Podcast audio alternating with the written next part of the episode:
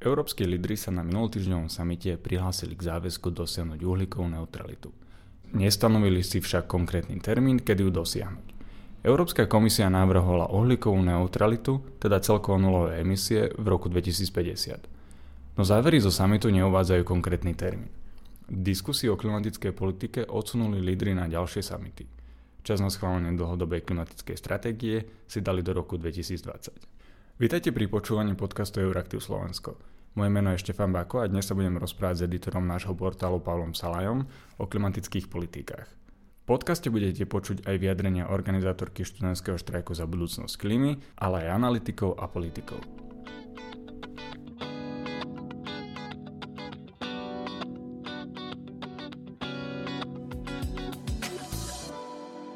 Minulý týždeň sa konal summit EU. Čo vieme vyvodiť zo záverov a aké ciele má v súčasnosti európska klimatická politika? Dnes ešte stále platí cieľ, na ktorom sa európske štáty dohodli pred niekoľkými rokmi a ten je e, znížiť emisie skleníkových plynov medzi rokmi 1990 a 2030 o 40% Európsky parlament e, dosť tlačí na to, aby tento cieľ bol prehodnotený a v rezolúcii, ktorú schválil minulý týždeň, žiada zníženie emisí o 55% do roku 2030. Táto téma bude ešte um, diskutovaná aj na ďalších samitoch. Jedným je májový summit v rumúnskom Sibiu a ďalším um, júnový summit v Bruseli. Ten júnový sa už bude konať po európskych voľbách a na ňom by mali európsky lídry nastaviť priority pre Európsku úniu na najbližšie roky, teda na, na tých najbližších 5 rokov do ďalších európskych volieb. A budú to práve európske štáty, ktoré musia rozhodnúť o klimatických cieľoch a ktoré do veľkej miery ich budú aj uplatňovať a financovať.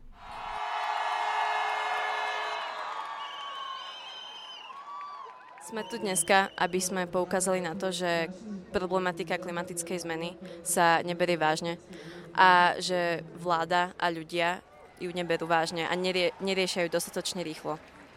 Veľa ľudí na svete ani netuší, že sa niečo zlé deje, alebo že naozaj máme málo času, aby sme mohli zmeniť, uh, zmeniť náš životný štýl a zmeniť uh, funkčnosť priemyslu a všetko. A sme tu, mladí ľudia, na celom svete, na, vo viacerých mestách na Slovensku uh, sme sa spojili, aby sme dali najavo, že mladí ľudia sú nespokojní.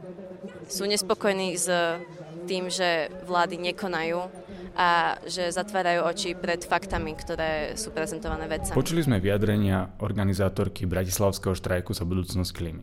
Pali, aký majú význam takéto klimatické štrajky? Švedka Greta Thunbergová vyzvala európsku mládež a v podstate mládež na celom svete, aby pravidelne organizovala klimatické štrajky. Piatok 15. marca sa tieto štrajky konali v 2000 mestách po celom svete, v približne 100 krajinách.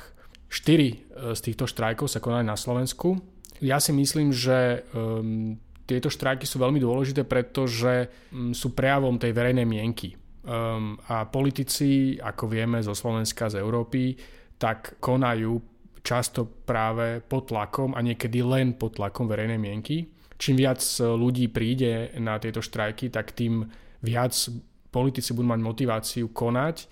Uh, a neplatí to samozrejme len pre verejnú správu, platí to aj pre súkromný sektor. Uh, to znamená, že ak ľudia ukážu, že téma klímy je pre nich dôležitá, tak budú sa podľa toho snažiť zariadiť aj firmy do tej miery samozrejme, do, do ktorej je to pre nich prospešné a možné, ale môže sa stať, že, a vidíme to napríklad pri plastoch, že naozaj ten boj proti e, plastovému odpadu e, je niečo, čo zdieľa, zdieľa celá spoločnosť a ako keby chváliť sa tým, že, že niekto nerecykluje plasty alebo ich um, vyhadzuje do mora, je, je dnes už úplne nepripustné a naozaj to môže uškodiť politikom alebo firmám. Počas štrajku sme sa pýtali viacerých zúčastnených, ktorý sektor je najproblematickejší, či je to energetika, priemysel, doprava alebo iné. Vypočujeme si najprv odpovede Martina Hojsika, kandidáta progresívneho Slovenska na europoslanca a aktivistu Greenpeace Slovensko Radka Kubalu. Najväčší podiel na, skleník, na emisiách skleníkových plynov na Slovensku má energetika. A nie to, len to, nie je to elektroenergetika, je to aj tepelná energetika. A pre mňa takým tým najvypuklejším a úplne že najšialenejším príkladom je pokračovanie podpory a spalovania špinavého hnedého uhlia, na ktoré sa skladáme sumou 115 miliónov eur ročne. A porovnajte si to s tým, koľko má ísť do elektromobility. 6 miliónov. To je úplne absurdný príklad toho, ako naša vláda síce hovorí jedno, ale činí druhé. Uh, nejproblémovější, já jsem se zrovna nedávno díval na studii European Environment Agency, a, která byla právě pro Slovensko a tam bylo jasně vidět, že nejvíc emisí skleníkových plynů vzniká v energetice.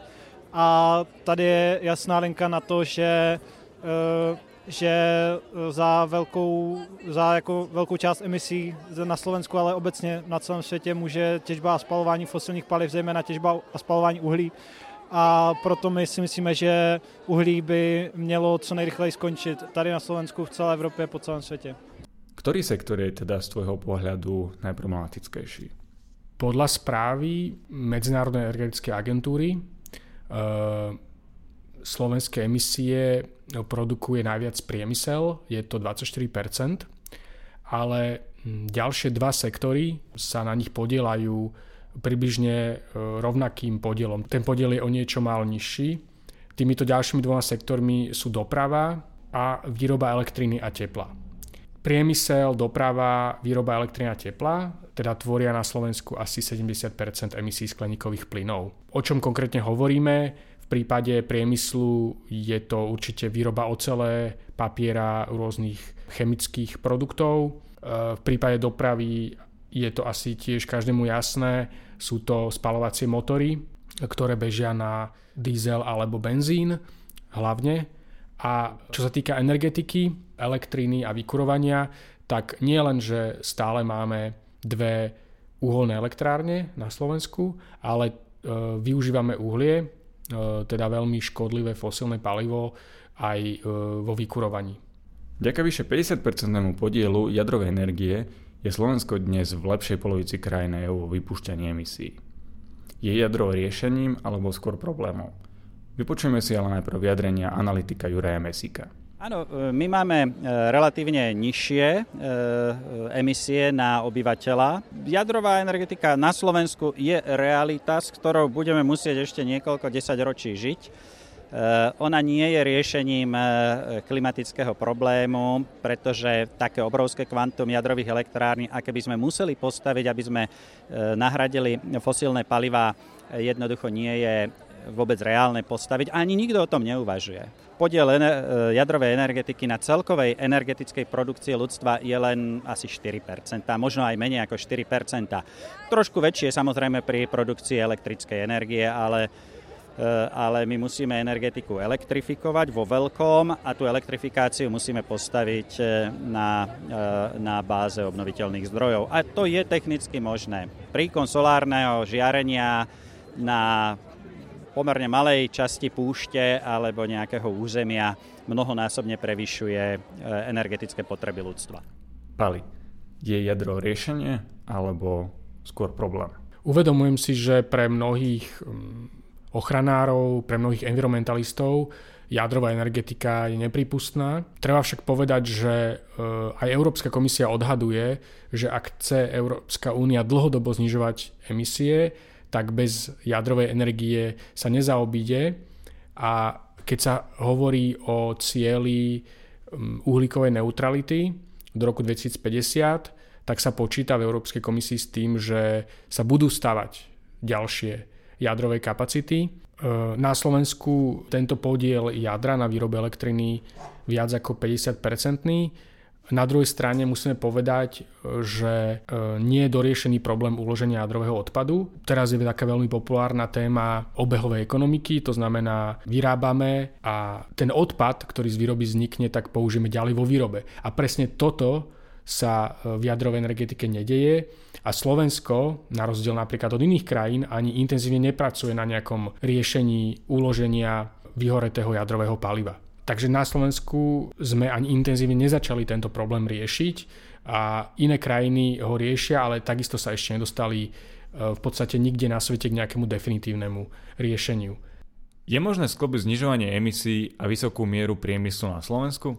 Budete počuť Martina Hojsika a Juraja Mesika. Nielen, že dá, ono sa to musí sklobiť so znižovaním emisí a ja si myslím, že to je veľká príležitosť pre Slovensko, ako zmeniť svoje hospodárstvo na o mnoho udržateľnejšie. Sme veľmi závislí na automobilovom priemysle, ale teraz nedávno schválená stratégia prechodu k elektromobilite je na to, aké sme závislí na tomto priemysle, veľmi, veľmi slabá. A potrebujeme naozaj transformáciu, ktorá bude nielen zelená, ale aj spravodlivá a potrebujeme ju v skutočnosti a nielen na papieroch a bez zubých stratégiách. Bude sa to musieť e, dať sklbiť. Ono, 85% energie na svete pochádza, e, produkovanej na svete pochádza z fosílnych palív a e, prechod na nefosílnu energetiku je technologicky možný. Je to otázka politickej vôle a samozrejme investície, ale tie, tie prídu, keď bude politická vôľa. My sme schopní celú túto planétu, celú eko, e, ekonomiku celej planéty, čiže aj Slovenska, e, poháňať e, obnoviteľnými zdrojmi energie, ale, ale musíme ich vo veľkom a veľmi rýchlo hlavne nasadiť. Slovensko patrí medzi najpriemyselnejšie krajiny EÚ. Počuli sme názory Martina Hojsika a Juraja Mesika.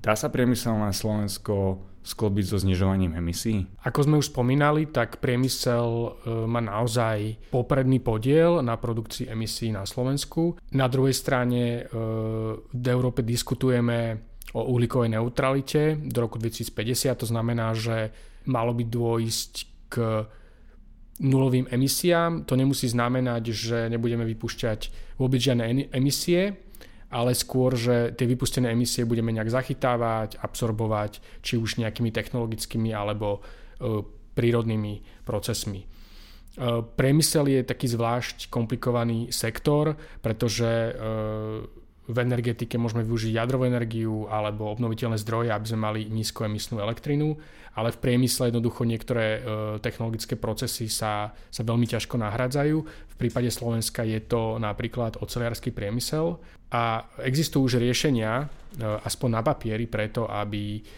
bol napríklad nahradený proces využívajúci uhlie vodíkom. Bude to však veľmi nákladné a samozrejme na výrobu tohto vodíka budeme potrebovať čistú elektrinu. A tá čistá elektrina opäť musí pochádzať e, z nejakých nízkoemisných zdrojov. Otázka samozrejme je, kto túto transformáciu priemyslu zaplatí Ehm, mali by sme povedať, že ehm, systém obchodovania s emisnými kvótami v Európskej únii v budúcom desaťročí poskytne fondy, ktoré budú k dispozícii pre Slovensko na modernizáciu priemyslu. Slovensko bude mať obrovské príjmy z predaja emisných povoleniek a tieto môže tiež ďalej investovať ehm, do zelených riešení.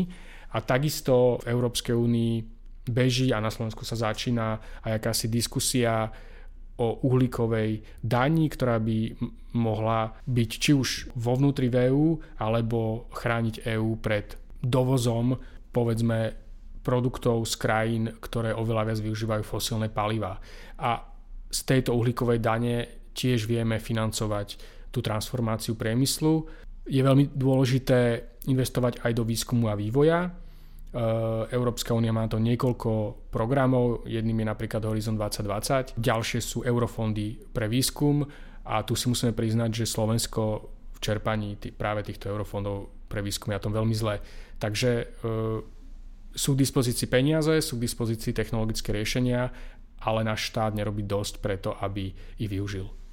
Štát pripravuje nízkouhlíkovú stratégiu, už máme Enviro stratégiu 2030 dotovanie baní skončí v roku 2023. Nestačí to? Štát e, v posledných rokoch urobil možno viac ako v minulosti pre energetickú transformáciu na Slovensku pre dlhodobé znižovanie emisí. Ide o tieto kľúčové dokumenty. Musíme však povedať, že tie obsahujú nejaké všeobecné ciele a ďalej bude treba schváliť legislatívu vo vláde, v parlamente, aby sa premietli do praxe. Takisto je treba e, tieto stratégie, ich uplatňovanie pravidelne vyhodnocovať a musia na tom spolupracovať aj iné ministerstva. často problémom environmentálnych politík je nedostatok spolupráce jednotlivých rezortov. Tiež musíme podotknúť, čo sa týka Envirostratégie 2030, že ju neschválila Národná rada Slovenskej republiky. To znamená, že nemôžeme povedať, že existuje nejaký široký politický konsenzus na tomto dokumente.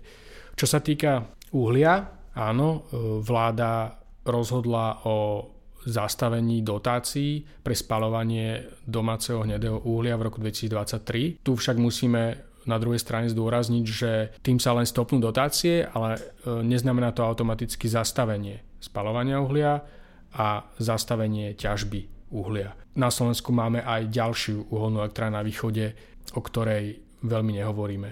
Takže e, je to nejaký balík opatrení a bude záležať na veľmi veľa aktéroch a budem potrebovať veľmi veľa ďalších rozhodnutí, aby sa tieto dokumenty premietli do praxe.